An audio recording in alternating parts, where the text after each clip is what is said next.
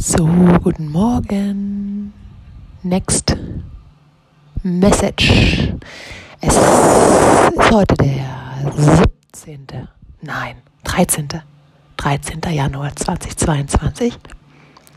Und I'm so proud of myself, weil ich meine Periode nach sieben Jahren endlich wieder habe.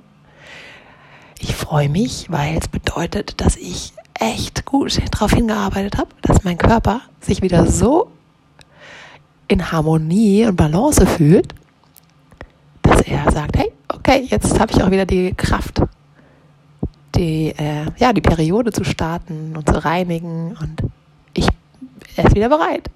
Ich bin wieder bereit. Das ist der Hammer. Und das kann keiner gut nachvollziehen, außer Personen, die es durchlebt haben. So. That's it. Ciao.